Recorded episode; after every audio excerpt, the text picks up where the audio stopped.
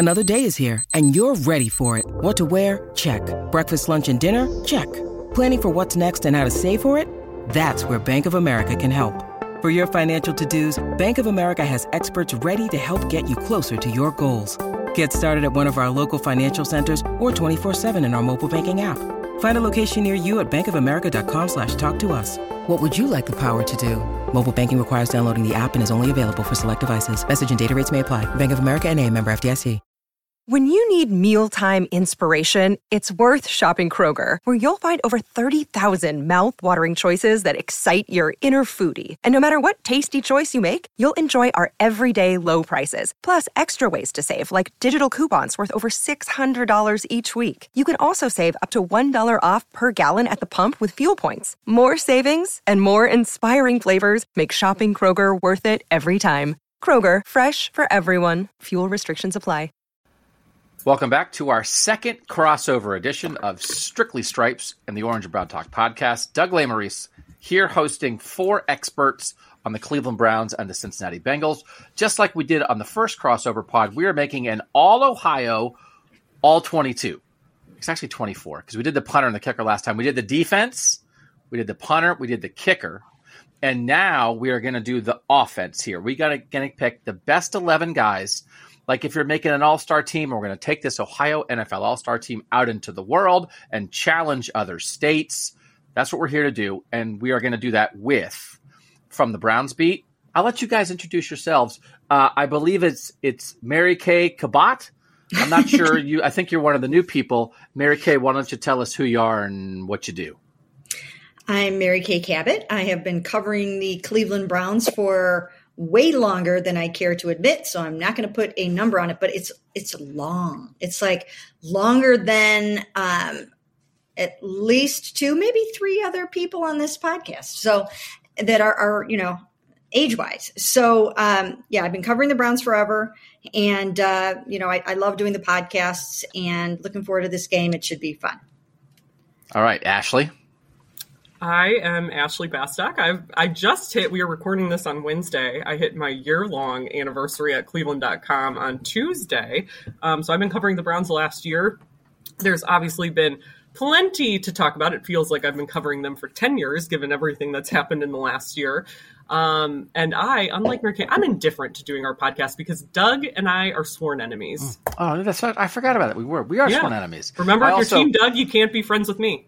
And, and also, I just as a note, as a sworn enemy, I do believe the Browns are six and eleven since you joined the beat, Ashley. Listen, so I do listen, think I added that. that somebody brought this up on Twitter that if I I pointed out that it was my year anniversary, people might blame me for their downfall. But my response to that is I am from Northeast Ohio, so I've been here the whole time. I've been here for 29 years and 350 some days. So I don't know what to say to that.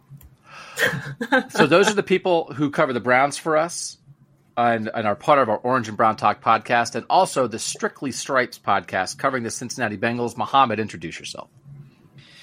I appreciate it, Doug. So if you guys got sick of seeing me yesterday, get used to it because I'm here again. But in all seriousness, yeah, I'm Muhammad Ahmad. Uh, just as Ashley celebrated her one year anniversary, I just celebrated my one month anniversary. So it's been a blast. It's been fun. It's been a been a wild but exciting ride. Uh, I came from Bowling Green, Kentucky, where I did TV for the last two and a half years.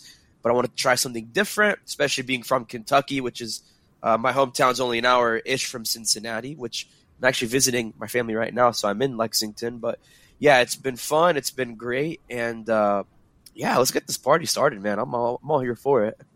All right, and Andrew.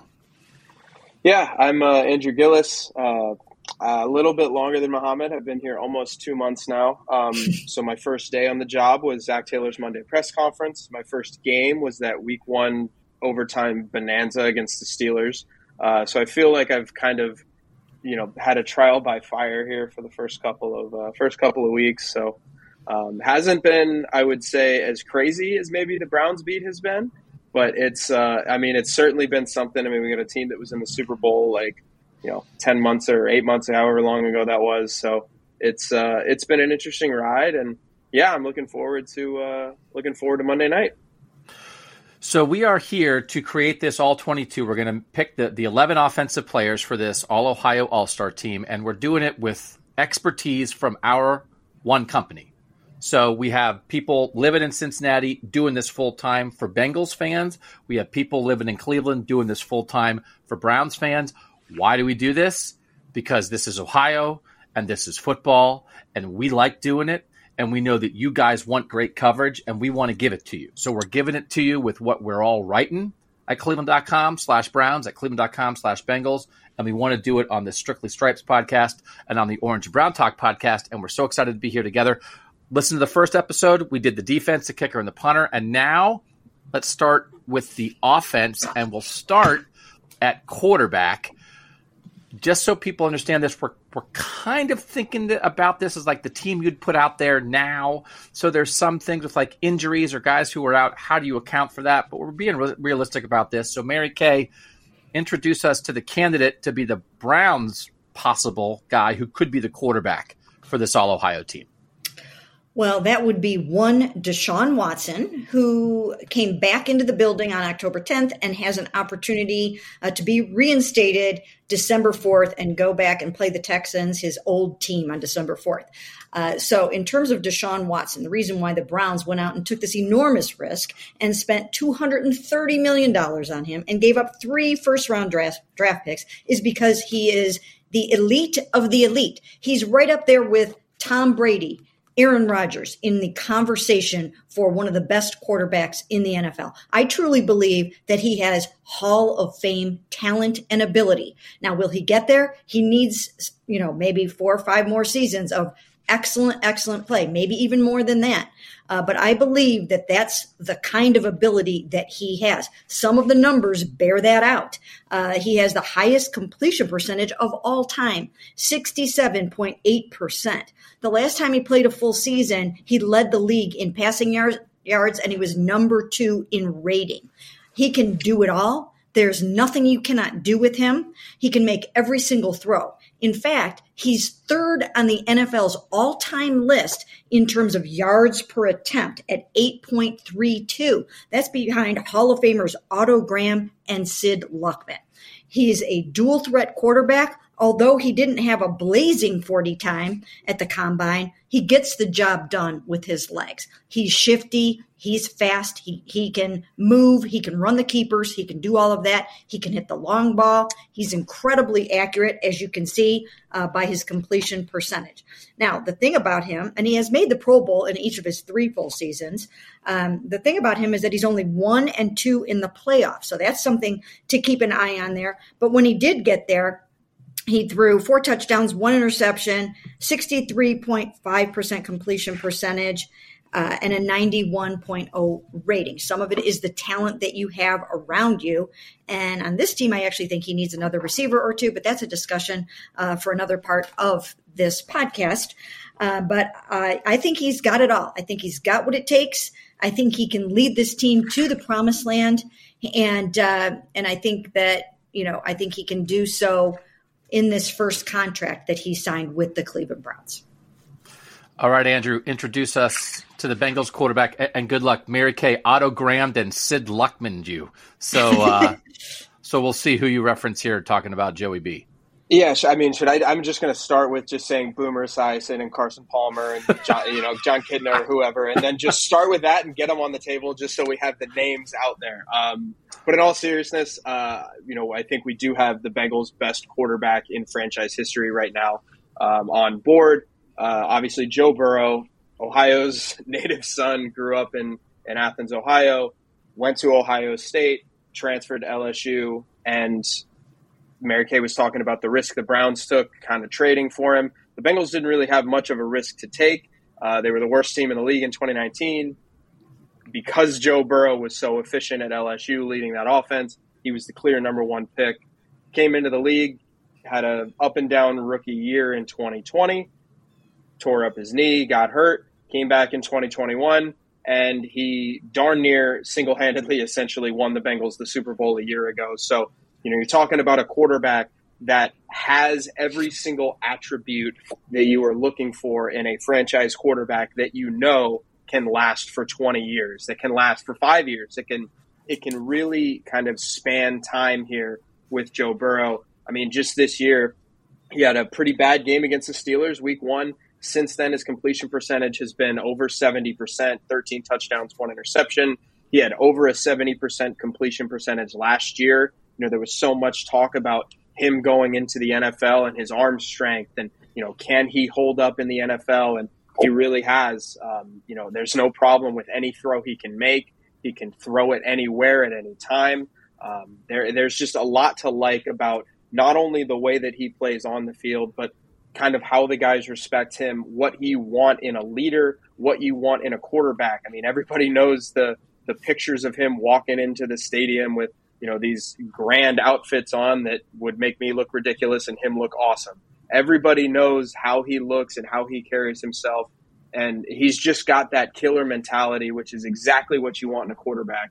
And and the way that he's played on the field this year has been really remarkable. So to me, you know, Joe Burrow is he's an outstanding quarterback. Um, he's obviously one of the best young quarterbacks in the league, and he's going to be one of the better quarterbacks in the league for a very long time. And, and, I don't know if this might be a tiebreaker in this discussion. He's also a Cavs fan, and he likes Matthew Dellavedova. So I don't know if that matters to anybody. Ashley, the, the fascinating thing about this is the Browns tanked, and they had the number one pick two straight years. And if they had had the number one pick two years later, in 2020 instead of 2018, they would have taken Joe Burrow.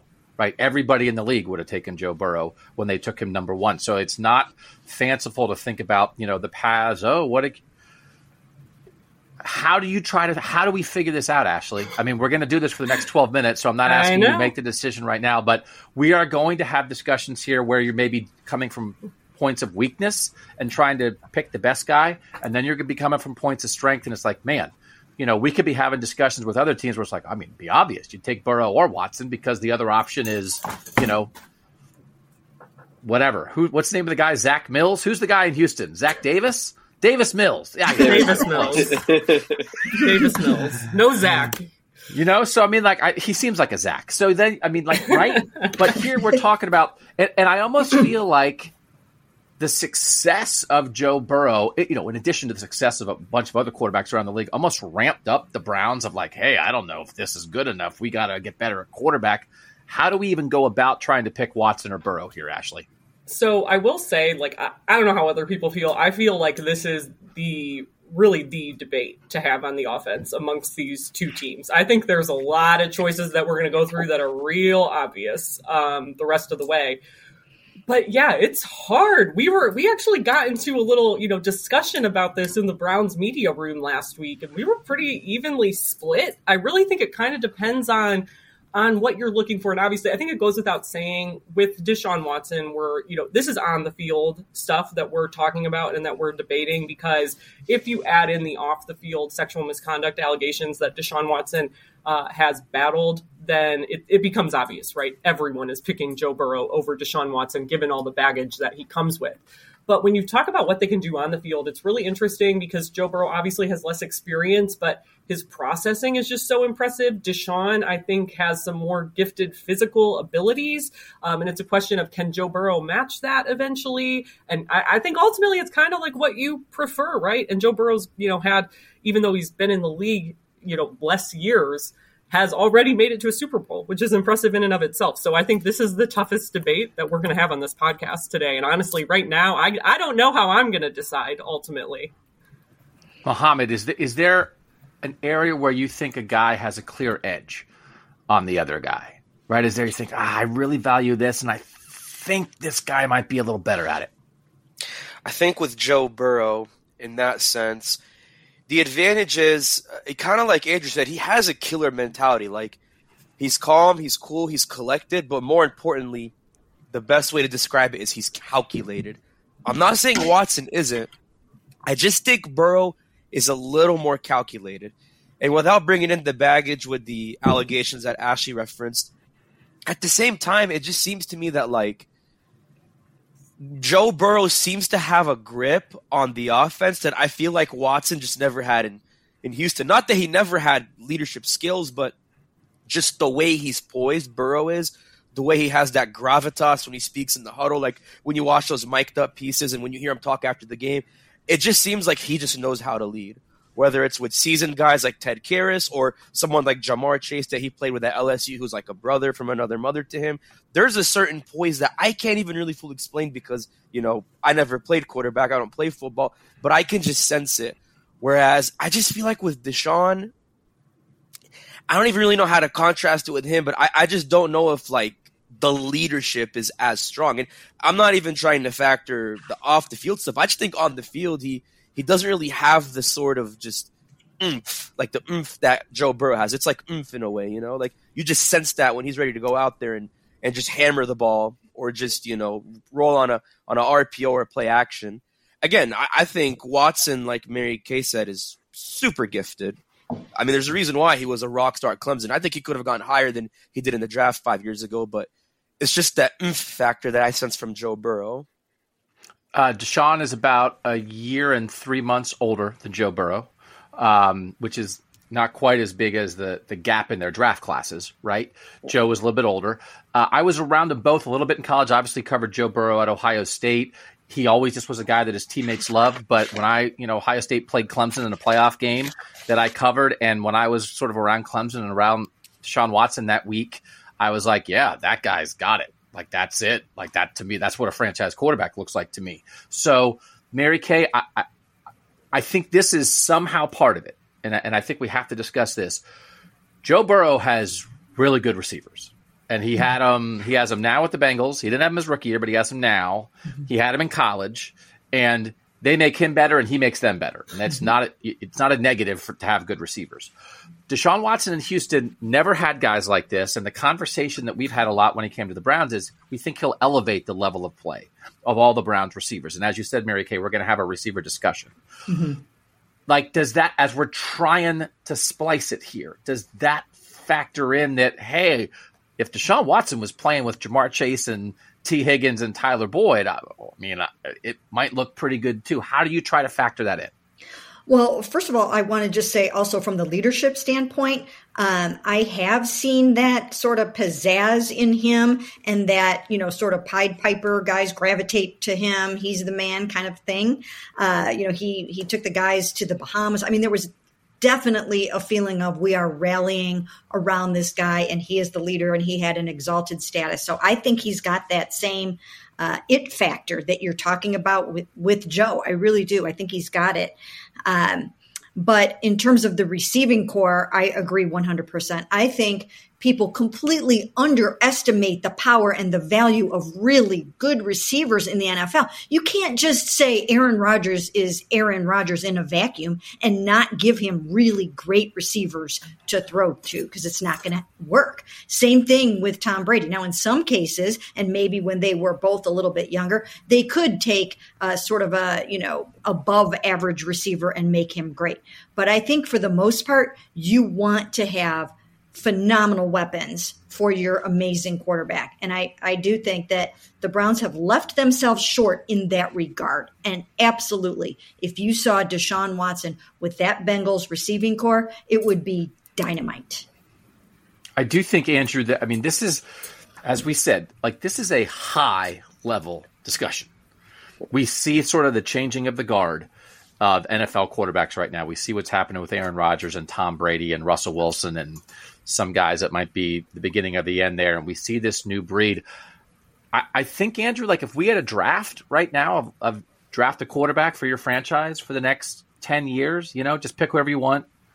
I, are these two top five picks? Like, is that how high we're talking about? You know, Justin Herbert's been a little iffy this year, and you know, Patrick Mahomes is Patrick Mahomes, and Josh Allen's Josh Allen, and Lamar Jackson's Lamar Jackson. I, you know, he's been a little up and down this year. How how high of a level do you think we're talking about with Watson and Burrow? Yeah, the that's an interesting question. Um, as because as I kind of run through this in my head, I think you've got one tier of Mahomes and Allen.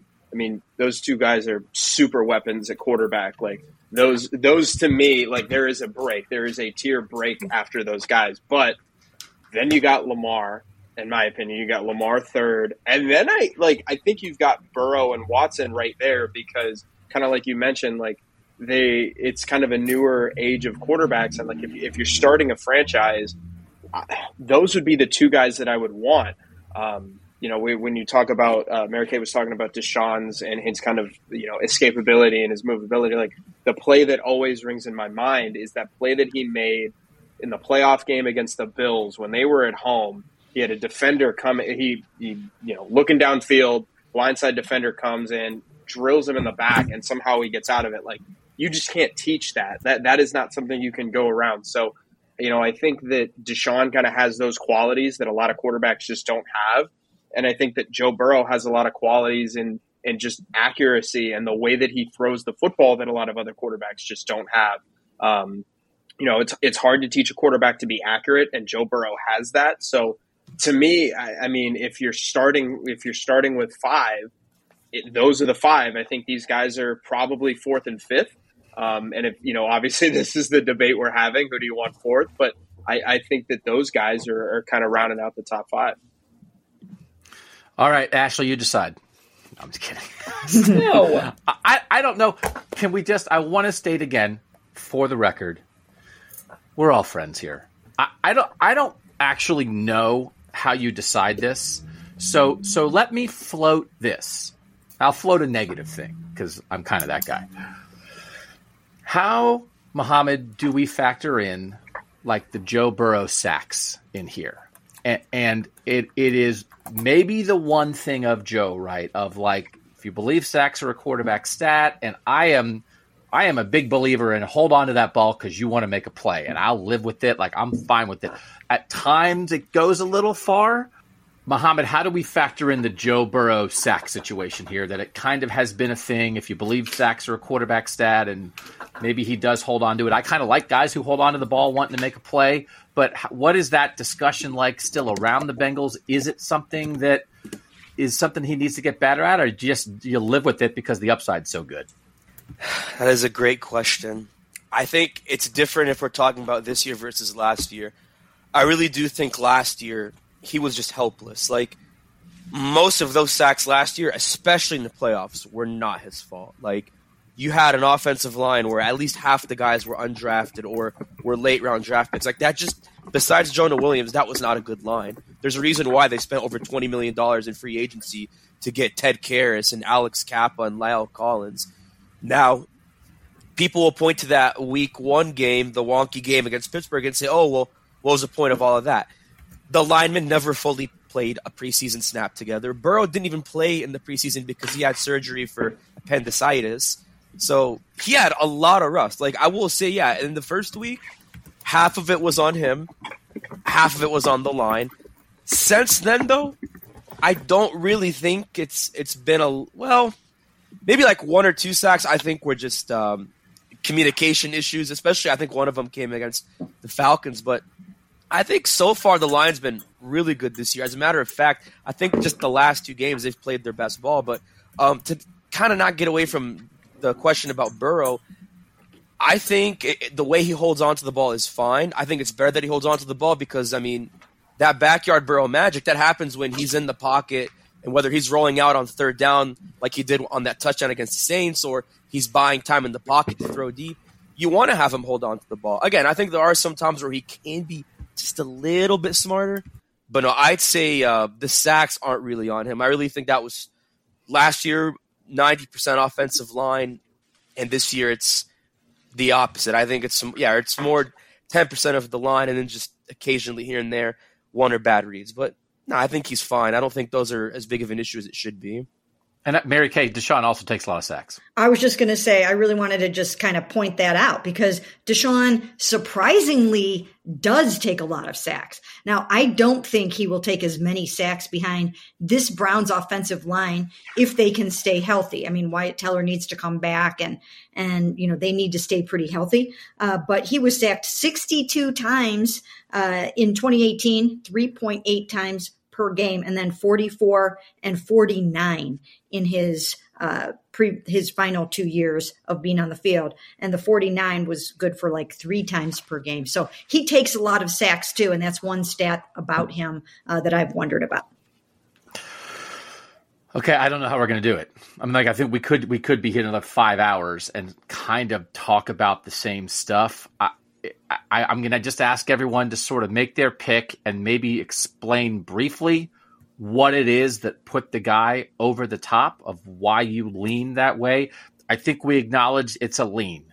I think there's a lot of 51 49, 52 48 here. I don't think this is a slam dunk by any stretch. And it is the whole point of this is that if all the stuff with Watson works out, and clearly I think it's there with Burrow, both these teams have franchise quarterbacks for the next six to eight to 10 years. And that is an incredibly important thing. Andrew, we'll start with you. Where are you leaning here? Yeah. Um, feel like I like I don't want it to sound like a homer pick, but I, I'm going with Joe Burrow. Um, if if I had to take a quarterback, um, to me, like I said, with with accuracy, there there are just things that throwing the football that you can't really teach, and, and I think Joe Burrow has that. And I'm not saying Deshaun doesn't. I just think when when you watch Joe Burrow throw the ball, for him to command an offense the way that he does, for him to put the ball where he does.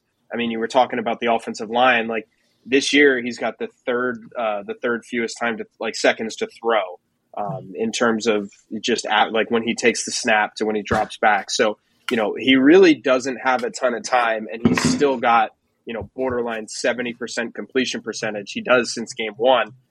I mean, there are two quarterbacks in the NFL that right now have a 70% completion percentage. So to me, um, yeah, he's got the talented receivers. Um, but I just the way that Joe Burrow throws the ball, the way that he processes an offense, that's just that's just unique. So I lean Burrow. All right, Ashley, which way you leaning? Man, this is tough. I came into this thinking I was also going to be leaving, leaning towards Joe Burrow, and I do love Joe Burrow as a quarterback. Um, with the emphasis on lean, I think I'm going to go with Deshaun. Uh, a big part of that has to do with Mary Kay's argument. I think, like we've talked about, his skill and ability and his leadership ability on the field. This is why the Browns, you know, essentially, like I said this on our podcast, um, I think after the game, like sold their soul to make this deal and paid him a historic contract despite all of the controversy around him. It's because he is that good. And I think we talk about completion percentage, it's right there. When we talk about his ability to process, yes, we haven't seen him in a game situation with the Browns, but I know Mary Kay saw it like I did in training camp. I mean, it's unlike anything that we have watched in Cleveland, I think. And if it can translate, like you said, Doug, it's their it's their franchise quarterback. So it is really hard, and I'm I might regret this decision in maybe five minutes, but I'm going to say I'm leaning towards Deshaun because I just think he has more physical abilities on top of all the processing and leadership qualities in a locker room that Joe Burrow has. One to one, Mohammed, where are you leaning? First off, I got to say Mary Kay has really, really good arguments. Like I actually came into this uh, opposite of Ashley, kind of leaning Joe Burrow versus leaning uh, Deshaun Watson, and I want to. It's a tough, tough lean. I want to go Watson, but my only thing is I, because I've just seen enough of Joe Burrow in person to really understand leadership skills, and not that those don't exist for Deshaun. Like Mary Kay's seen way more than I'll ever see with Deshaun Watson. My concern is just, you know, I understand the Browns sold their soul to make that deal, but he hasn't played a game since what, 2020. He didn't play last year. He's not going to play till December 4th.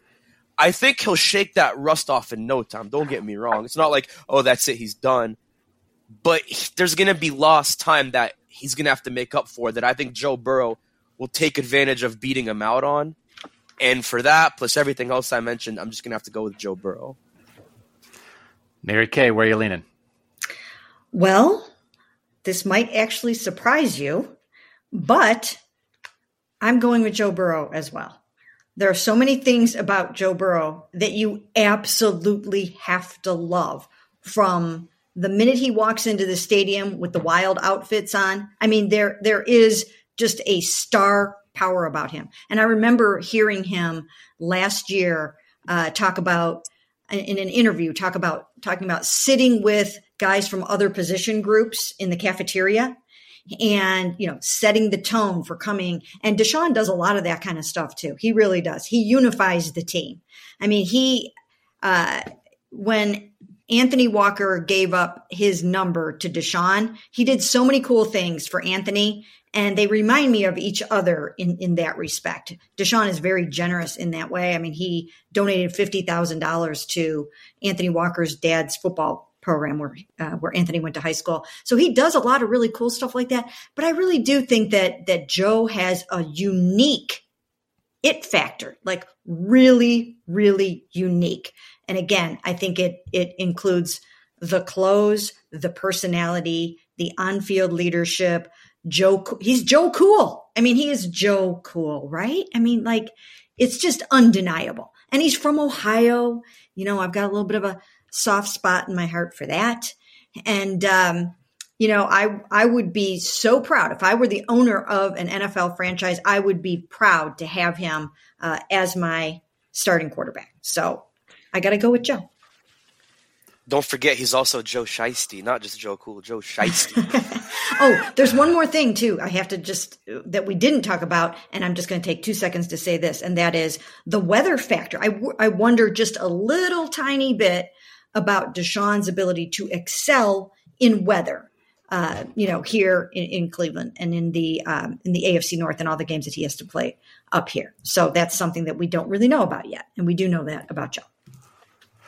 So we're going to go with Joe Burrow here. I, I will reference quickly their best seasons because they're basically the exact same season. What Deshaun Watson did uh, in Houston in 2020 and what Joe Burrow did last year.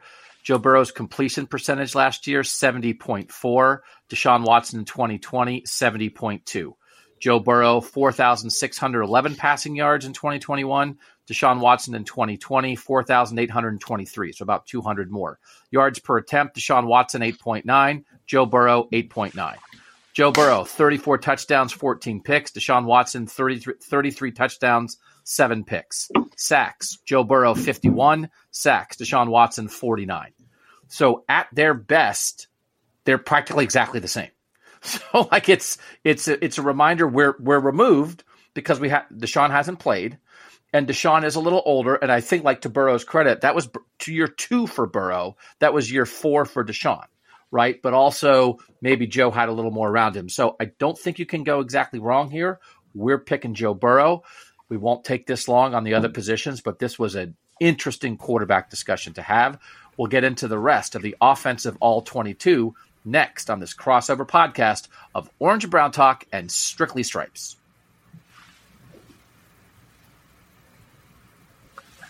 All right, time to talk offensive tackles. We're open to taking, you know, the two tackles from one team. We can take the two left tackles and make one guy play on the right side, whatever. Mohammed, present the Cincinnati Bengals tackles for this discussion.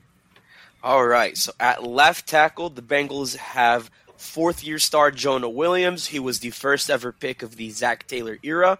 Um, won a national championship at Alabama.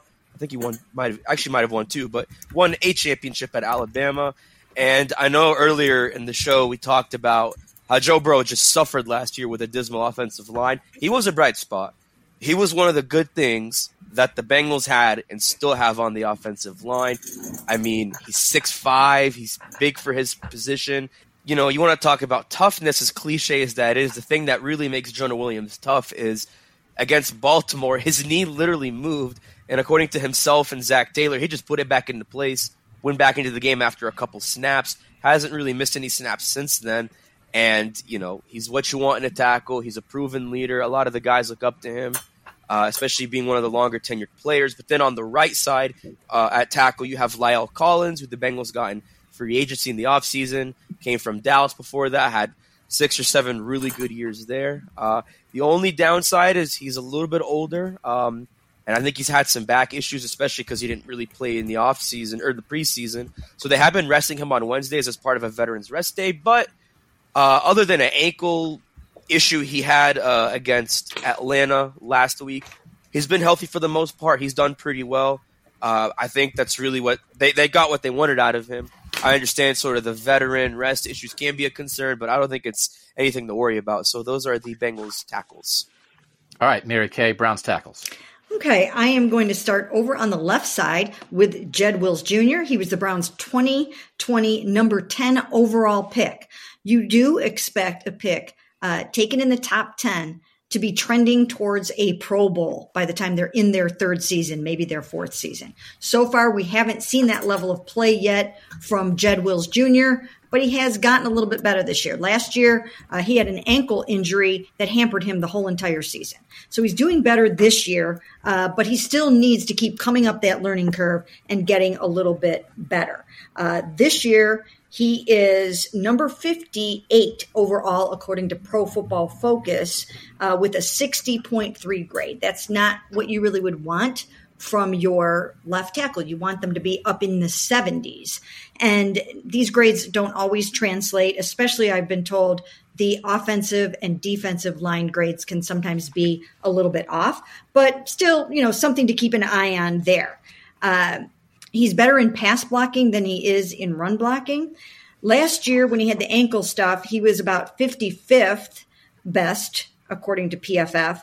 And then the year before that, his first year, he was 71st. So uh, he also had to move over from right tackle to left tackle. And that's been a big, huge adjustment for him in the NFL. He also gets some flags thrown on him. He had, he's got five penalties already this year. So that's kind of got to stop. So, Jed, getting better, still coming up the learning curve, needs to live up to the number 10 overall status. Now, you go to the other side, right tackle, and it doesn't get much better than Jack Conklin. He's a two time first team All Pro. Uh, right now, he's number 15 in the NFL with a 70.7 PFF grade. Uh, he's equally good at run blocking, pass blocking. He's athletic enough to pull and do all the things that uh, the Browns have to do in their wide zone scheme and all the cool things that Bill Callahan likes to do with this offensive line. Um, the, the only thing about Jack is that he is somewhat injury prone. Last year, he started off with a dislocated elbow, ended up with a torn patellar tendon, uh, and had to undergo surgery. So that's the thing that you have to watch out for with Jack. But when he's healthy, he's dynamite. And there are not many right tackles in the NFL that are better than him. Andrew, who's the Bengals' best tackle? Um, that you know, it's funny you say that because I've been thinking about this for all season long. I, I, I think I have to go with Jonah Williams. Um, I think Jonah Williams is a guy that doesn't like when you, when you talk about offensive linemen, you obviously want them to be good at their job, right? You, you need them to protect the quarterback, you need them to run block, but you also need an offensive lineman who's not going to kill you. And that is what Jonah Williams is. I mean, I remember when he came out for the draft, that you know, the draft season always leads us to ridiculous conversations and there were so many people, well, I don't know if Jonah Williams can be good because his arms are about an inch too short or you know, two however short it was. And I remember thinking like this guy can play football, and, and it hasn't really mattered at the NFL level. I mean, he's only six foot four, 310 pounds. Like, when you think of an offensive tackle in the NFL, you think of, oh, here's this massive, hulking guy, or, you know, maybe he's an athletic freak. You think of like a Trent Williams. But Jonah Williams doesn't really fit any of those molds. He's just very technically sound. Um, he's got a good first punch uh, when he when you know he makes contact with the defender coming off the edge. Um, I think you know, like Muhammad mentioned earlier on here, the Bengals kind of did what the Chiefs did uh, after they lost to the Buccaneers in the Super Bowl, and they went, "Okay, this ain't gonna fly. We got to protect Joe Burrow better than this." And they replaced everybody but Jonah Williams, uh, and I think that was pretty valid. Jonah Williams is a guy to me that you know you'd be happy to have him at either one of your tackles. Um, he's he's a sound football player. He's a fundamentally strong football player. He's just a guy that you don't you don't have to worry about Jonah Williams. And to me, when you're talking about offensive tackles specifically, I think that carries a lot of weight. Who is the Browns' best tackle? Ashley. Well, this comes as no surprise, but it is Jack Conklin. I mean, Jed Wills, for as many questions as there are about him, I think what what strikes me is that the team and Jed, from talking to people, they really place a lot of weight on that ankle injury he had last year. And I think there are some valid questions about his game besides that and, making the move over to left tackle, like Mary Kay talked about, and his run blocking, of course. But I just think overall, Jack Conklin's an all pro. We saw that line kind of come apart at the seams last year after he was injured when they had to throw Blake Hance and James Hudson into the starting lineup for them. Um, Jack, not having Jack last year really hurt the Browns' pass game. I think it can't be overstated. I mean, all their offensive line injuries last year really hurt them. But like Mary Kay said, he's just so athletic. I think he fits in perfectly in Bill Callahan's scheme, in that wide zone scheme, and his ability to pull and do all those things. Um, I think it would be a lot worse right now if he was still injured and not out there. By the way, Alabama's starting tackles in 2018, Jonah Williams and Jed Wills. So former teammates. I think Mary Kay, we're zeroing in here on a possibly non-controversial solution. What do you think we do here with the two tackles? I think it's pretty obvious. I think uh, the two tackles are Jonah Williams and Jack Conklin. Mohammed, do we agree with that? I do agree with that, and actually, I'm going to say I'm a little biased for Jed Willis because he's actually from my hometown, uh, Lexington, Kentucky, and some of my friends went to high school with him. As a matter of fact, I almost played pickup basketball against him once, but it didn't happen, which is another story for another time. But yeah, Good he's for a you, probably. I think he would have Yeah. dunked on you. No offense. Yeah, and I probably would have been on crutches, so that's probably a good thing. But yeah, he's a great guy, and like I mean, two Alabama tackles. Yeah, definitely, I'd go with the Browns tackles. Andrew, what do you think? Uh, I'm taking Jonah Williams and Jack Conklin. I just I want to see more from Jed Wills. Um, you know, I, I, he's a younger player in this league, and I don't want to hold that against him. Um, but you know, I, I, would like to to kind of see how he how he kind of evolves in that position because, like I said, just stability matters so much to me. There, um, you've got to be able to trust your offensive line, and, and I think you've got that with those two guys. Ashley, do you agree? You know, I'm actually going to go with Mohammed, I think, and take both of the Browns' offensive tackles. I think I'm a little partial to Jed, at the, at the risk of sounding like a homer. I mean, I, I just think if it's good enough for Bill Callahan, it's good enough for me right now. And I do think, again, that ankle injury, Jed maybe got a lot of stuff or criticism flying his way that I think is going to be fixed maybe when we look at by the end of this year, just by nature of him playing through that for the entirety of last season. He got injured in week one.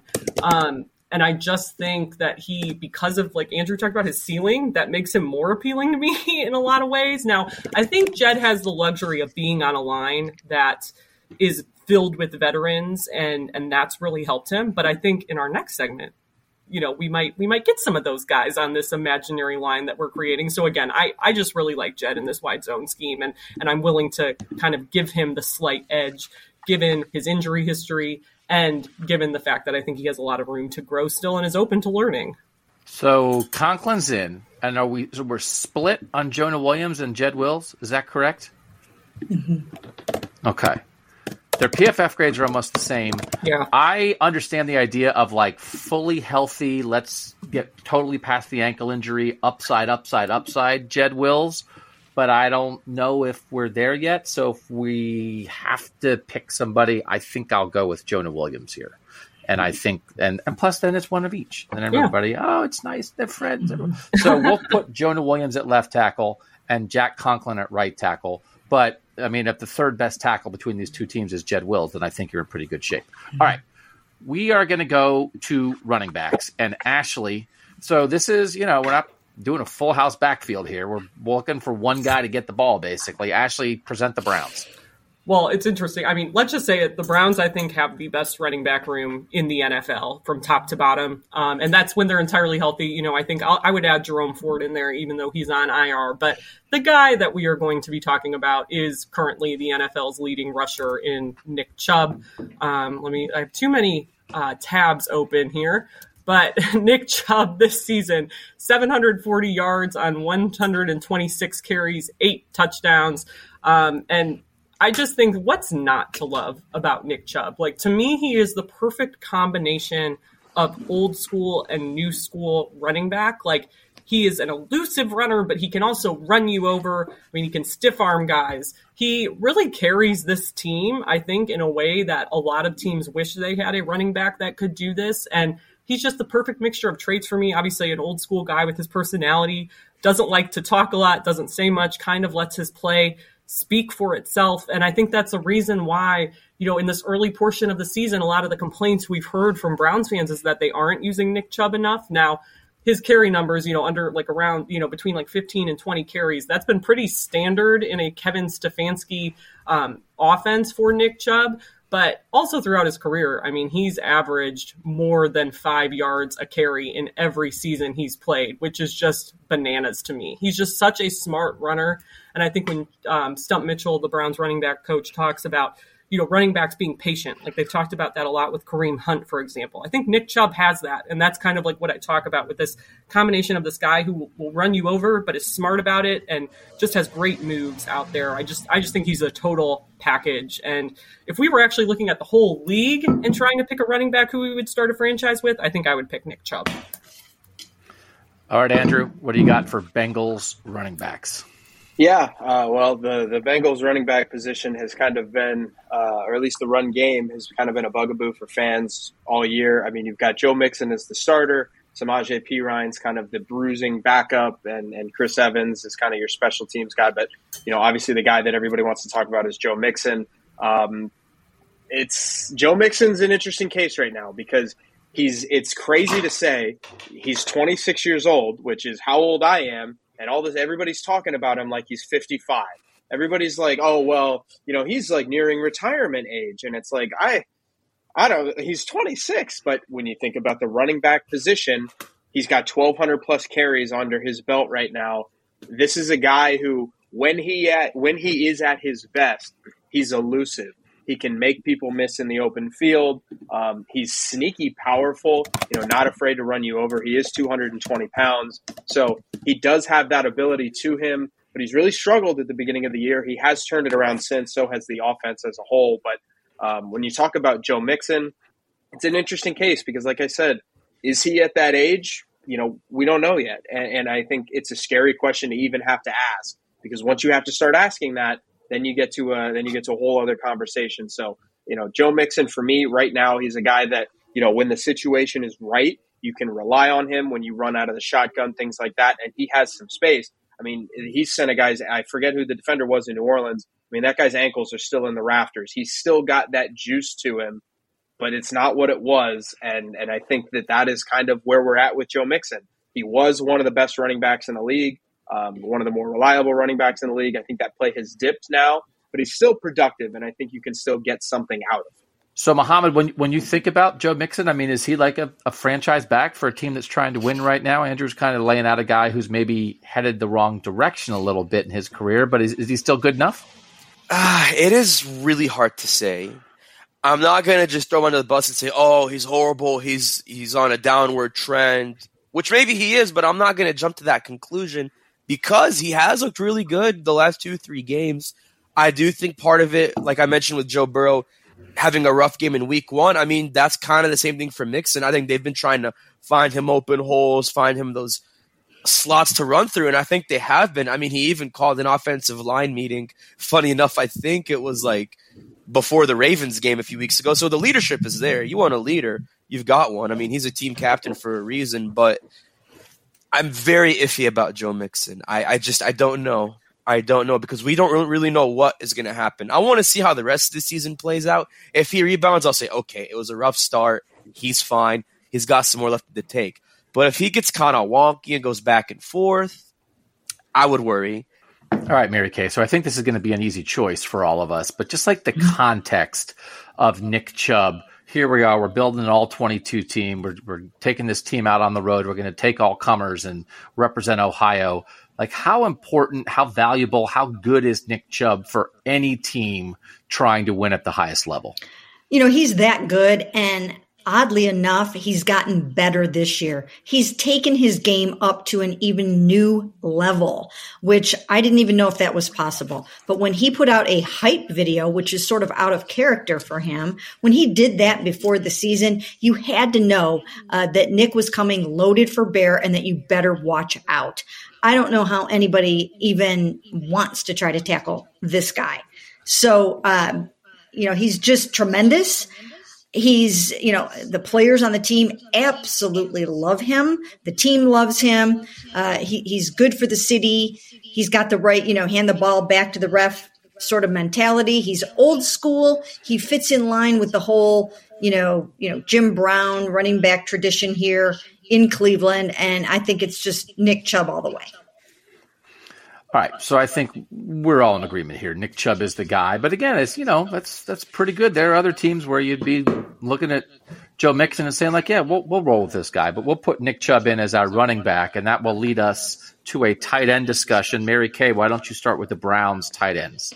Okay, well, um, I kind of focused this on mostly on David Njoku because I figured we were uh, kind of going looking for sort of that one guy. Um, so I'm going to talk about David, and I can mention, you know, Harrison Bryant as well. But uh, David Njoku has been an enigma in his career here. First round draft pick in 2017, they traded up to get him, and uh, and he was never really able to live up to his potential. Uh, he never really had anybody that believed in him. So this year, you know, they put their money where their mouth was. They paid him. They made him the fifth highest paid tight end in the NFL at $13.7 million in average per year. They basically paid him for future production because he certainly hadn't warranted that in his previous years. So now here he is, number two in the NFL, according to Pro Football Focus, behind Travis Kelce, a future Hall of Famer. Uh, he's that with a 83.5 grade. He's a tremendous run blocker. He does not get enough credit for that. And that really, really helps them a lot. He's gotten so much better at that over the years. There were times where he wasn't getting the ball enough as the number two tight end behind Austin Hooper. And he just said, I'm just going to become an amazing run blocker. So he added that into his game. And his hands have gotten better over the years, a lot better. What they don't do enough with him is target him in the red zone and in the end zone. I always say he's an eight touchdown a year tight end if given those opportunities and given those targets in those areas. He needs to get those. I think that he won't really pop or flash until Deshaun Watson gets back. Then I think Deshaun will get him the ball in those situations. But he's established himself as one of the better tight ends in the NFL. Right now, he's tied for 34 receptions with Amari Cooper. He's second on the team to Cooper with 418 yards. Again, he only has one touchdown. That's not enough. His career high is four. He should easily double that.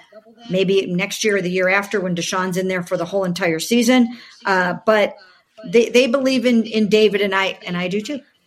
Hurt now, but he'll be back in, in a few weeks. Mm-hmm. Um, Muhammad, Cincinnati tight ends. All right, that's the easy one. Starting with the Bengals, the man, the myth, the legend, Hayden Hurst. His first year in Cincinnati, he came as he replaces C.J. Uzomah, who left for the New York Jets in free agency. Uh, those are some pretty big shoes to fill, more from a leadership point of view, because I think everyone remembers Uzomah saying, you know, why not us? It is us.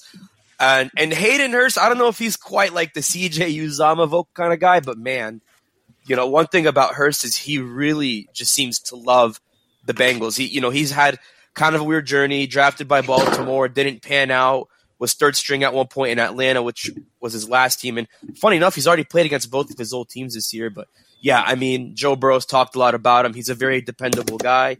You know, even with the receiving trio of Boyd and Chase and Higgins, which we'll get to later, Hayden Hurst just has a role. He still finds a way to make big plays. He's one of the best third down receivers um, in the league. I think one of the best third down tight ends specifically. Um, he really has become a favorite target in Cincinnati. Uh, backing him up was Drew Sample, but he's on the IR due to injury. So really, all you have behind Hurst is Mitchell Wilcox and uh, Devin Asiasi. Asiasi was just claimed off waivers before the season. He hasn't really done much. Wilcox has been all right. He's been more of a run blocker um, in the Bengals run scheme. But yeah, Hayden Hurst, uh, I think he's great, and I think he really fits Zac Taylor's system really well. Andrew Njoku is incredibly important to the Browns offense, and, and Mary Kay kind of outlined that. How important is Hurst to what the Bengals are trying to do offensively? Yeah, uh, very, very important. And I think that kind of goes under the radar um, because when you have Ja'Marr Chase and Tee Higgins and Tyler Boyd, Hayden Hurst is not going to go out there and command, you know, 12 targets a game for 10 catches. Uh, that's that's just not going to fly. Like if, if, that happens, something's gone terribly wrong. Um, so it, it's really hard for Hayden Hurst to kind of shine. Um, you know, I, I, think it's it's one of those situations where he is your underneath threat. He is your underneath option.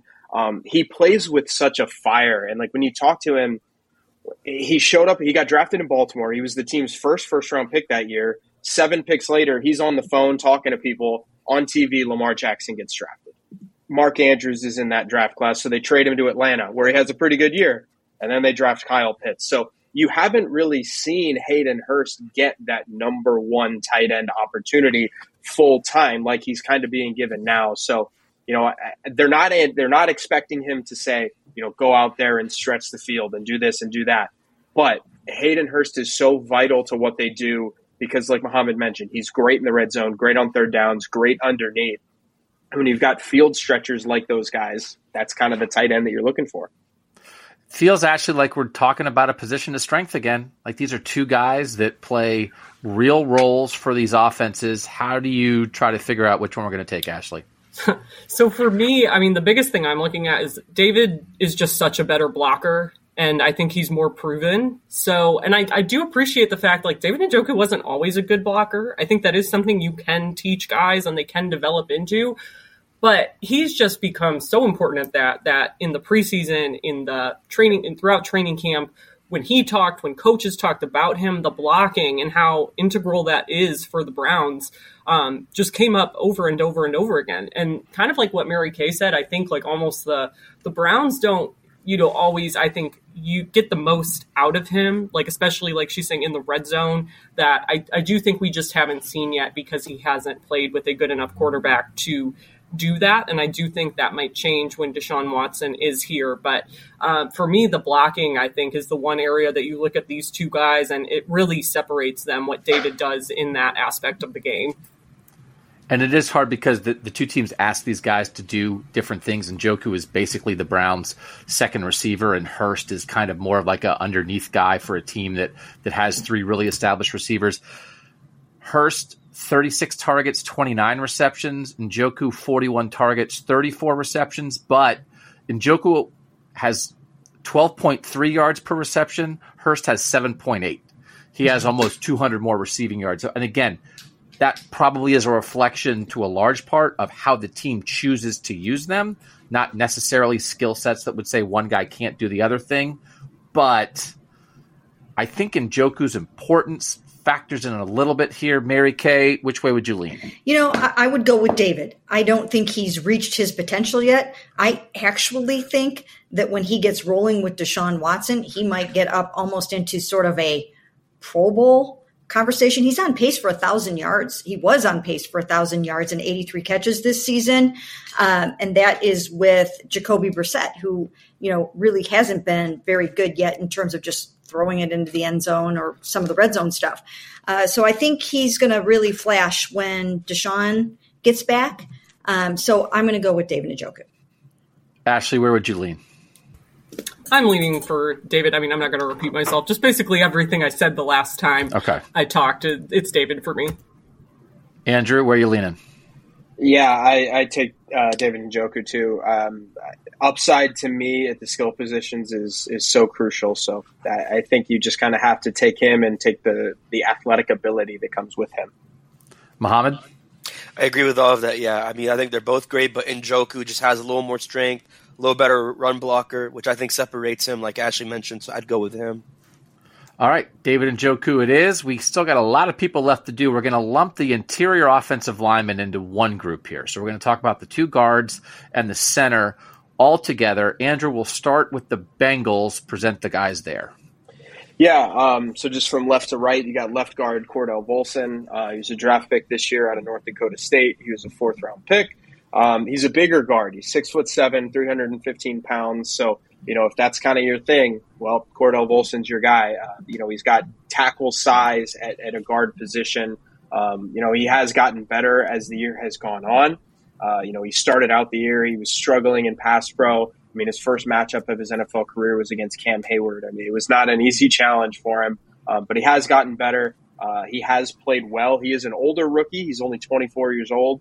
Um, so he's not coming in really, really uh, raw. Played at North Dakota State, like I said. So uh, you've got him at left guard. Uh, Ted Karras is at center. Uh, you really cannot find guy enough guys in the Bengals locker room that say enough good things about Ted Karras.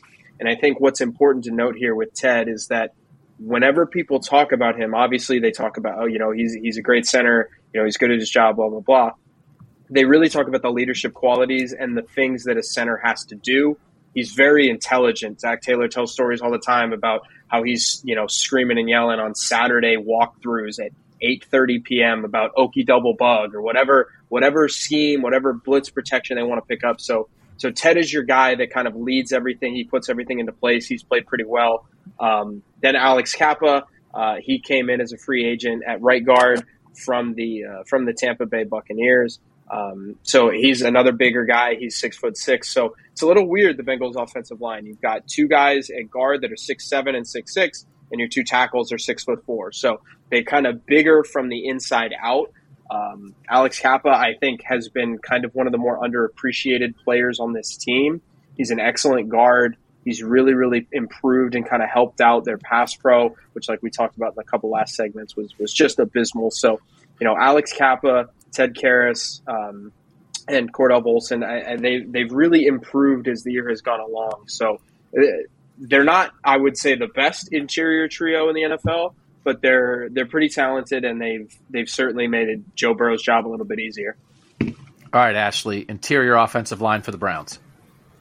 Yeah, so the the interior offensive line for Cleveland is you know anchored by I think two of the best guards in all of the NFL in Joel Bitonio and Wyatt Teller. Um, currently, according to PFF, their offensive grades, Joel is number one with an 89.2 grade. Wyatt is number two at, I believe, 85.3. Run blocking, Wyatt is at 89.2, which going to play around with this really quickly because I can't read my own writing. he leads the NFL, sorry, 88.2, and Joel is at 85.5, and that is number four among guard, or, or number three among guards in the NFL. Um, and then they, but the pass blocking grade, Joel still in the top 10 with an 80.6 grade among guards. This is the, I think we can all agree, maybe the weakest part of Wyatt Teller's game, but he's still, it's because he gets a little handsy and he can get, he's mm. kind of, kind of can be prone to penalties, which we have seen. We saw it, of course, in the goal line in Atlanta, um, on that one, you know, touchdown that got, ended up being, you know, not a touchdown chance. Um, and he's at 66.9 there with his grade. Um, and then they're overall just two of the best pulling guards in the league. They fit perfectly in this Bill Callahan scheme. Um, of course, given Cleveland's offense, it's extra important. They are, you know, behind besides Nick Chubb, like you know, they're they're the three most I think important parts of this Browns run offense. Um, and then at center, I'm going to talk about Ethan Pocic because Nick Harris is done for the year. Um, he got injured in that first preseason game. Um, but Ethan Pocic has kind of quietly had a pretty nice year, even though he's pretty big for a center. Um, he's, I think, like six five or something. He he's still pretty good at pulling too. Um, he's in the top ten in all of his blocking grades among centers in the NFL with that minimum snap count. Um, and all those grades I gave for Joel and Wyatt and their rankings, those were all among guards in the league with a minimum snap count as well. Um, and he kind of just seamlessly stepped in for the most part. I think in training camp, we saw a few instances where he had issues with snapping the ball. And I know one training camp practice, he had like two bad snaps in a row and they had to pull him. But he has really stepped in with Nick Harris being gone. And, you know, he's a guy that they, they kind of went out and got as insurance. And it turns out they needed him. So I think it was a good move because Nick Harris is, of course, the guy you drafted. He's fifth round pick uh, two years ago now. But Ethan Pocic has come in and and even though we haven't seen a lot of Nick Harris, you know, you just get that sense that that he really stepped in well and fits in with what Bill Callahan wants from this team. All right, Mary Kay, I think we might be able to dispense with the guard discussion pretty quickly. Mm-hmm. No offense to the Bengals. yeah. it, I, it, just feels like Teller and Bitonio would win a lot of these discussions with almost any offensive line in the league, right? Yes, absolutely 100%. Two of the absolute best in the NFL. Uh, they would probably uh, win best guard tandem no, no matter who they're going up against. And so I think it's a, a pretty easy uh, conclusion to make. Mohamed, uh, are we can we you know guard talk? I don't know what guard talk on podcast does. I don't know if people yeah. are like, can we just get to Ja'Marr Chase already? So yeah, like, no, are we good? are we good, no, Mohamed? Yeah, I, okay. I agree with that. I mean, the grades speak for itself, and like Brian Callahan or no, Bill, not Brian. Brian is the son on the Bengals. Bill Callahan. I mean, he's one of the best offensive line coaches in the league, so you can't argue that at all.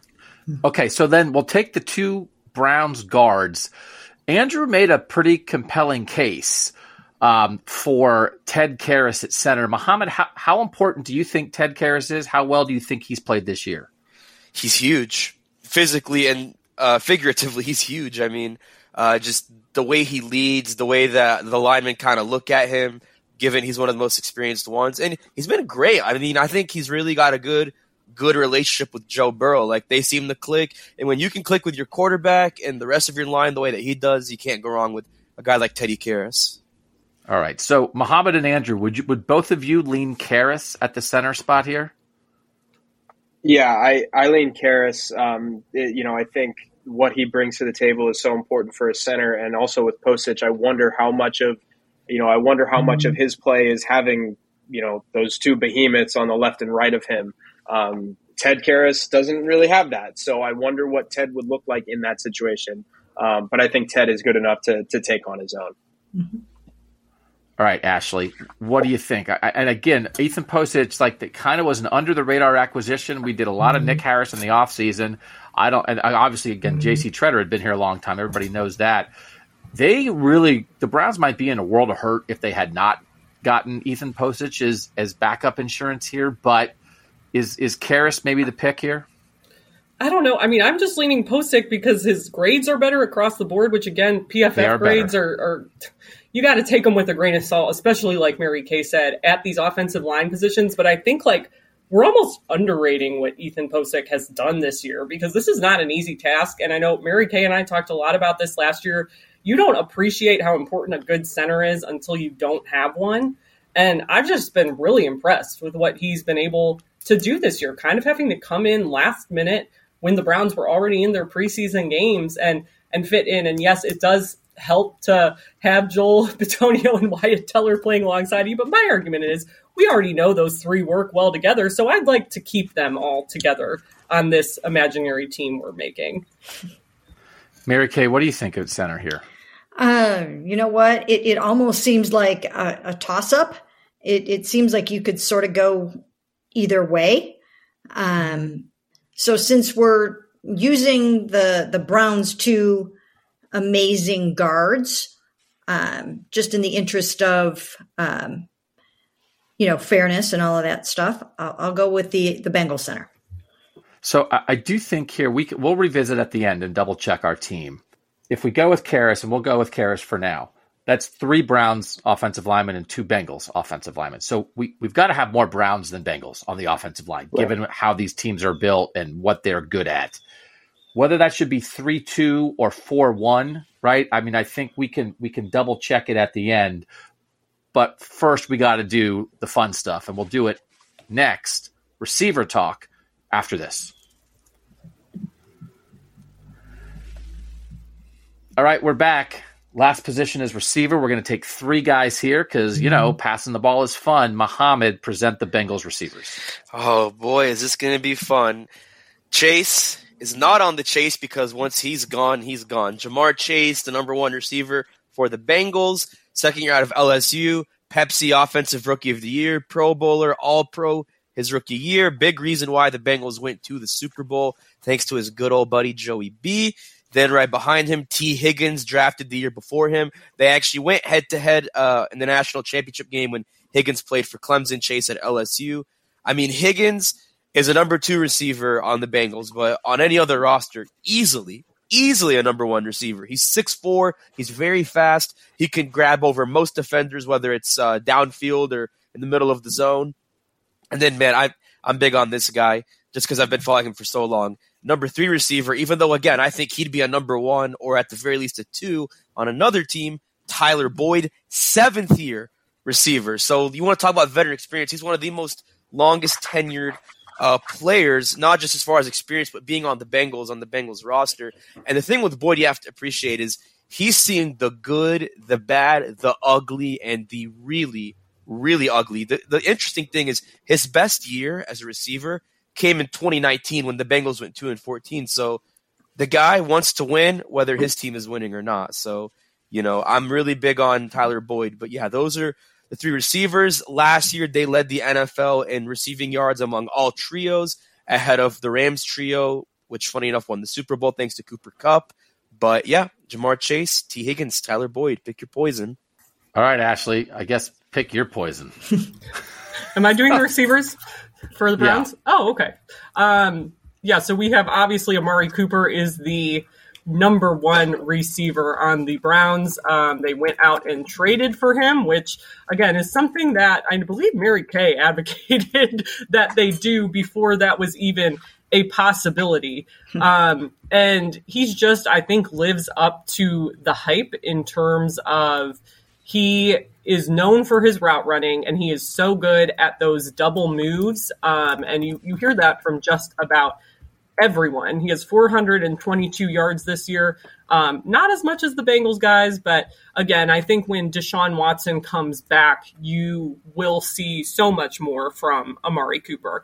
Um, and then after Amari, the running joke has become true in that the Browns' leading number two receiver is David Njoku, actually.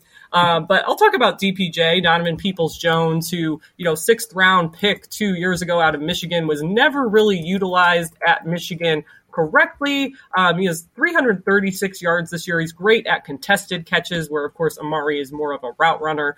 Um, I do think, you know, Donovan has been a pleasant surprise, but I think he's a guy who we've talked about this a lot on the Orange and Brown Talk podcast that maybe isn't a true number two receiver in this league and might be better suited as like a number three kind of guy where, where he can come out, have those occasional big explosive plays, make contested catches, um, and do that sort of thing. And then um, their slot guy, you know, we'll talk about David Bell who draft pick this year, third rounder, um, known for his great hands. They haven't utilized him a whole lot. He had a big catch this past weekend against the Ravens uh, in the Browns' final offensive drive, but really he's one of those typical like slot guys that you think of where he has great hands, not necessarily that fast vertical speed.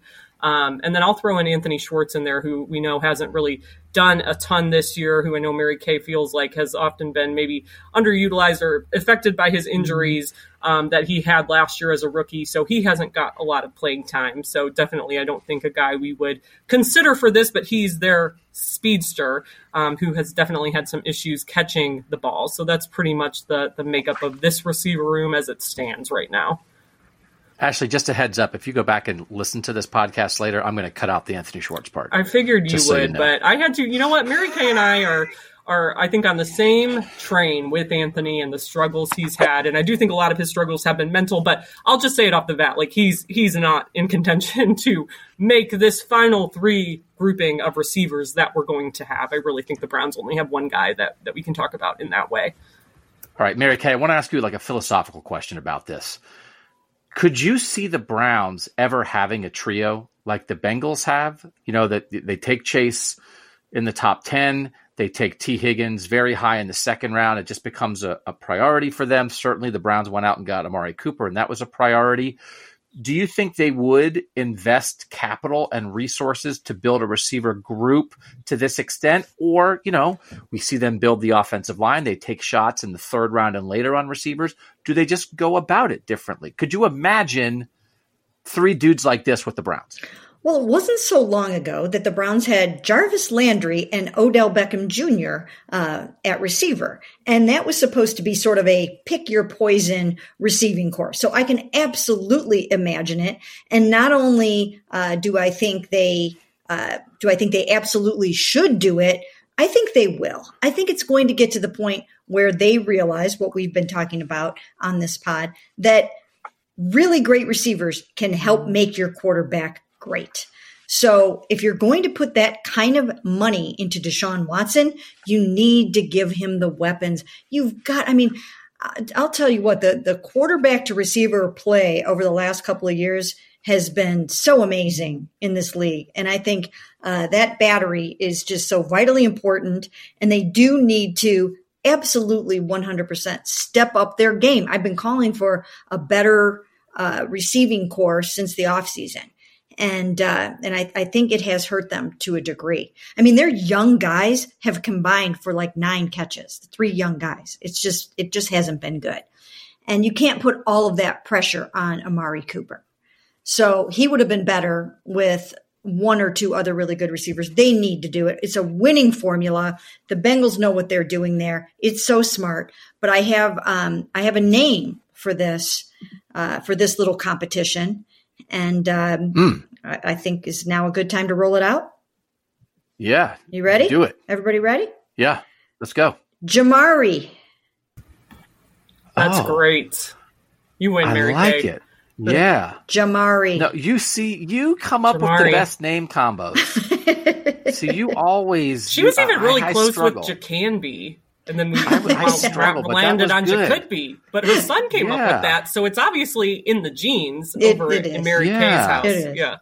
I think Andrew and Muhammad, you you missed it. I was ca- trying to do Jacobably, Jacobably, Jacobably, and that right? did not go well oh, at all. Um, Andrew, is it? I mean, you know, certainly, I think you observe from a Browns perspective, it's like, oh, it feels like the Browns just sort of invested cap resources and draft capital in the offensive line, and the Bengals did it at receiver. And it's just, I don't know if it's if it's just kind of where things led them, or if it was a philosophical thing.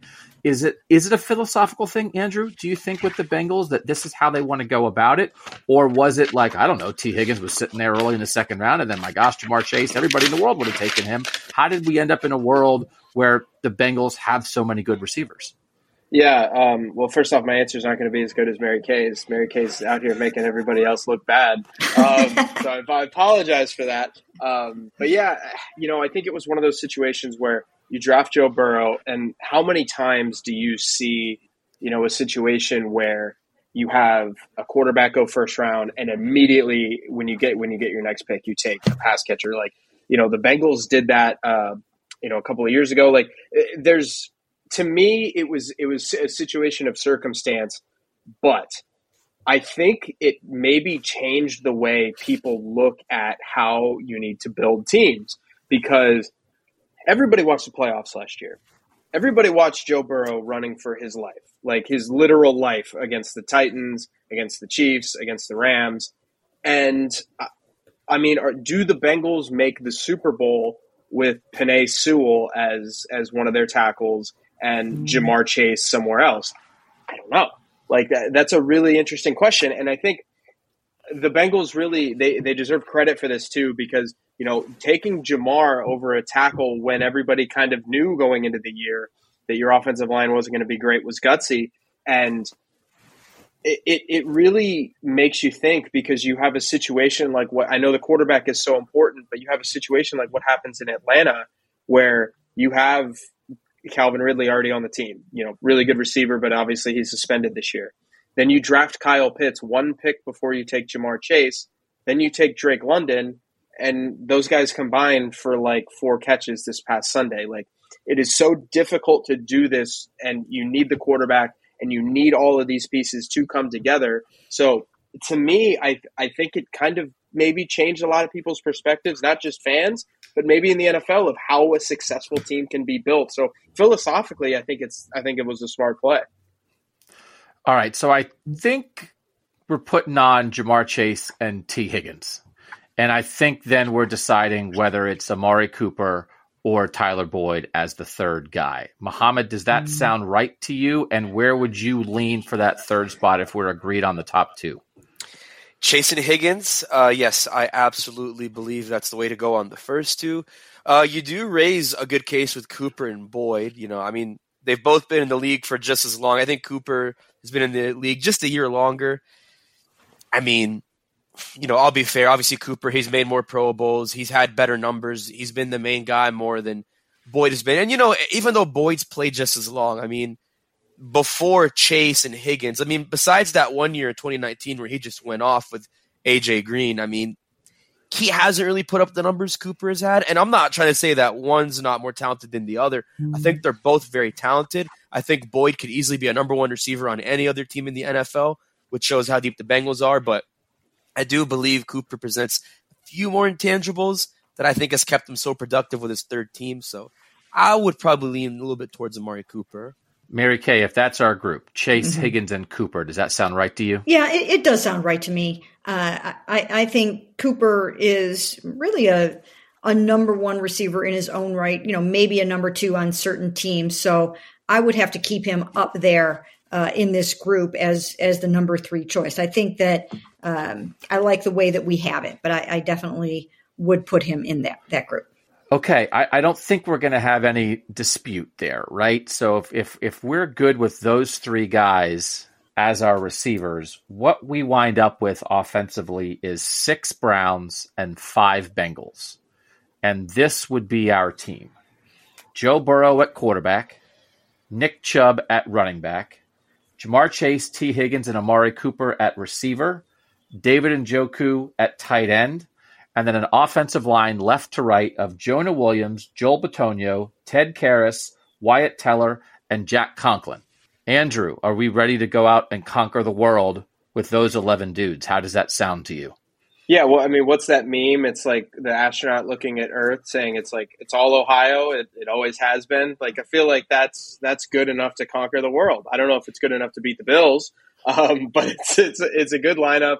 Um, you know, I it's funny. I went into this and I was doing all the math, and I was like, I think the Bengals are a better team than the Browns, and I have more Browns offensive players. And I was kind of like thinking, I was like, I was looking at it, but I just think that the skill guys for the Bengals make such a difference, and there's mm-hmm. there, the gap there is is wider. So uh, I think we've got a good group here.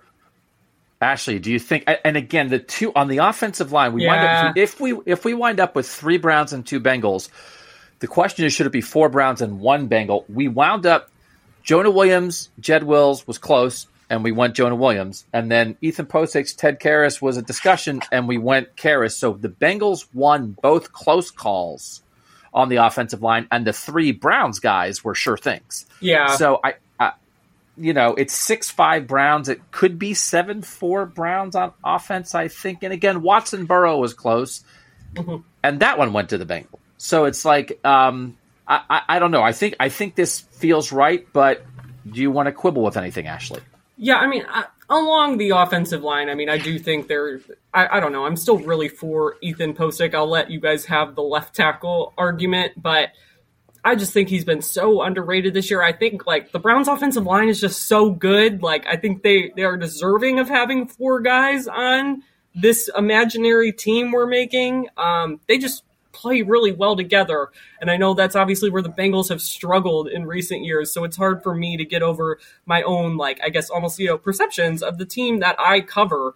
I'm really deferential to these guys because, you know, Mary Kay and I do have the luxury of getting to watch them every day and what they do and getting to hear from Bill Callahan and those things. So I would I would just really, really push really hard. It almost doesn't matter to me if you want to take Jed Wills or Ethan Pocic, but I would I would definitely be in favor of adding one of those guys. But everything other than that, like I think this is this is pretty spot on. And and to Andrew's point about almost being surprised about the number of Browns players here, like I think that this is the Browns' problem, right? We've been talking about it the last couple weeks. The talent is great on paper, and for some reason, they just haven't figured out how to put it all together yet when we're looking at the bigger picture of what this team in Cleveland and what its problems have been this year.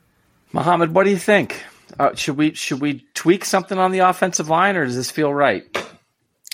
I mean, Ashley made a good point. I mean, when you look at how bad the Bengals' offensive line's traditionally been, I could see where she's coming from on adding that extra spot, making it four one for the O line. But I think everything else is spot on. And honestly, whether you change the O line or not, whether it's four one Browns or three two Browns, I don't think it matters. I think um, everything else is spot on. You know, on paper, yeah, there are a lot of players for the Cleveland Browns, but like Andrew mentioned, the gap between the skill guys for Cincinnati and everyone else kind of explains that, plus some other issues that I think, excuse me, that the Browns people can speak a little more on. But yeah, I, I'm settled on that. I feel good about it. So I'm sitting here trying to do the math in my head, Mary Kay, and then I then I got a pen and a piece of paper, and I'm still having trouble with. But I think this is right. So we did the defensive mm. podcast first, and in that grouping, we wound up with seven Bengals on defense and four Browns. Hmm. And then we split the kicker and the punter. So right now, the edge on offense is six to five Browns. But if we switched the center spot, it would make it seven four Browns offensively. And then totally for the team, it would be 11 and 11 offense, defense, at 12 12 when you go special teams. As it is now, we would have a final 13 to 11 edge for the Bengals.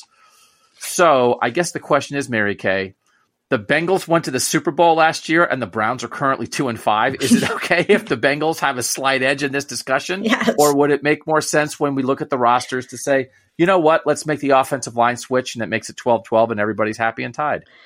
You know, I think it's totally fine like this. I, I think it's absolutely fine. Like you said, they went to the Super Bowl and the Browns are kind of plodding along here. So I think it's okay the way that we have it. I, I haven't had a chance to listen yet to the, the defensive one, um, but I'm actually kind of surprised that um, that there weren't more defensive Browns that won their spots because I do think even though they're not playing very well right now, they're a very talented team. So I'm very eager to go listen to that one. Um, but I think this is fine the way that we have it. I do think in the end, offensively, it's sort of like core Browns with spectacular Bengals sprinkled in. And defensively, it was core Bengals with spectacular Browns okay. spink, sprinkled in. Interesting. Right? That it's like, hey, you know, you're sort of building like a run game and you've got the running back and the tight end and the offensive line with the Browns, and then you throw in Joe Burrow and Ja'Marr Chase and you're ready to roll. Right. And defense, it was like, hey, the Bengals kind of do a lot of things well, and you throw in, you know, Myles Garrett and Denzel Ward and let's get after it. It's like, oh, okay, well, this all kind of works together. So I let's I guess we'll keep it with this. Sorry, Ashley. I could go either way, but I do think in the end, who's a, who's a little who's in a better position right now as a franchise and this is when Deshaun Watson gets back. Obviously, things are going to change to some degree, maybe to a humongous degree, but we'll keep it with this 11 offensive players. It's six Browns, five Bengals overall for this exercise. We called it an all 22, mm-hmm. but we did have to do the special teams. It's 12 to 10 in the all 22. It's 13 to 11, both edges for the Cincinnati Bengals. And we will let you guys go with that. We would direct you back to that defensive pod, and we would direct you here if you care about the Bengals or you're a Browns fan, you want some Bengals information because it's always good to know about the team in your division that's doing other things, listen to Strictly Stripes. If you're a Bengals fan and you might have some interest in the Browns or you want to keep tabs on the enemy, listen to the Orange and Brown Talk podcast. Read mm-hmm. cleveland.com. You can slash Bengals, you can slash Browns. You'll find the individual pages. Again, it's like don't worry about what it says at the front. You just want to find great coverage of the football teams that you care about. We're excited to do our best to bring that to you in podcasts, in written form, in any way we can do it. So for now, for Ashley, for Mohammed, for Andrew, and for Mary Kay, I'm Doug, and that was a special crossover edition of Strictly Stripes mm-hmm. and Orange and Brown Talk.